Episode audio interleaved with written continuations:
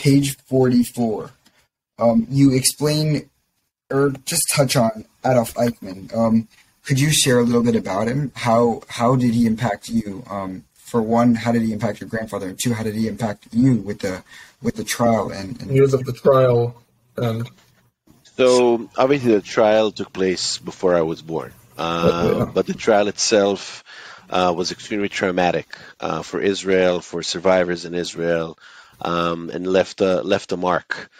Um, I mean, Israel is a as a country that was founded not only by, but in, in a to a large degree by survivors uh, that came from Europe. Obviously, there were many Jews that came from uh, North Africa and other parts of the Middle East and other parts uh, parts of the world.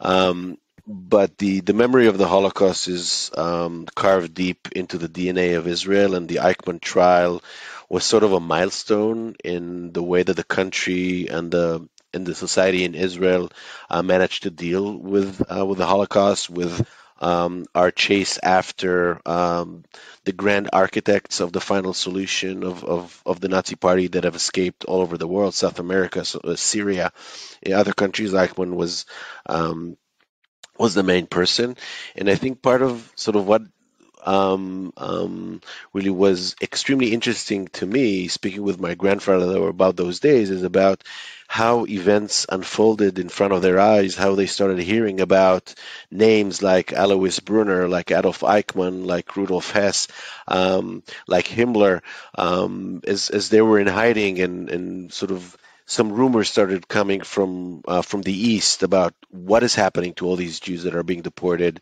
Um, who are the people who are managing the mass um, extermination eh, of Jews? Who are these individuals that are sending um, orders and resources uh, and men all over Europe to chase to chase the Jews. So as they were hiding, they knew who their um, who the people that are hunting them down. They knew their names. They heard it uh, from newspapers and uh, published in Berlin. They were uh, in in secret talking about these these hunters that are that are hunting them.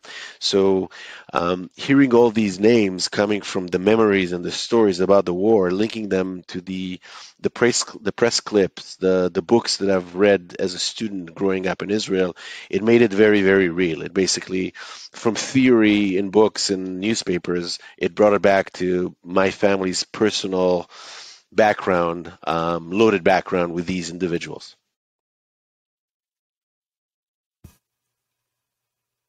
Yeah. It's a very good answer. I mean, my my parents were Israel are Israeli. I'm Israeli American.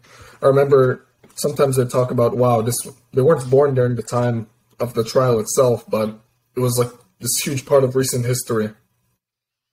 Just as an entire nation, the amount of focus that was put on this traumatic part of right. everyone. Yeah, it's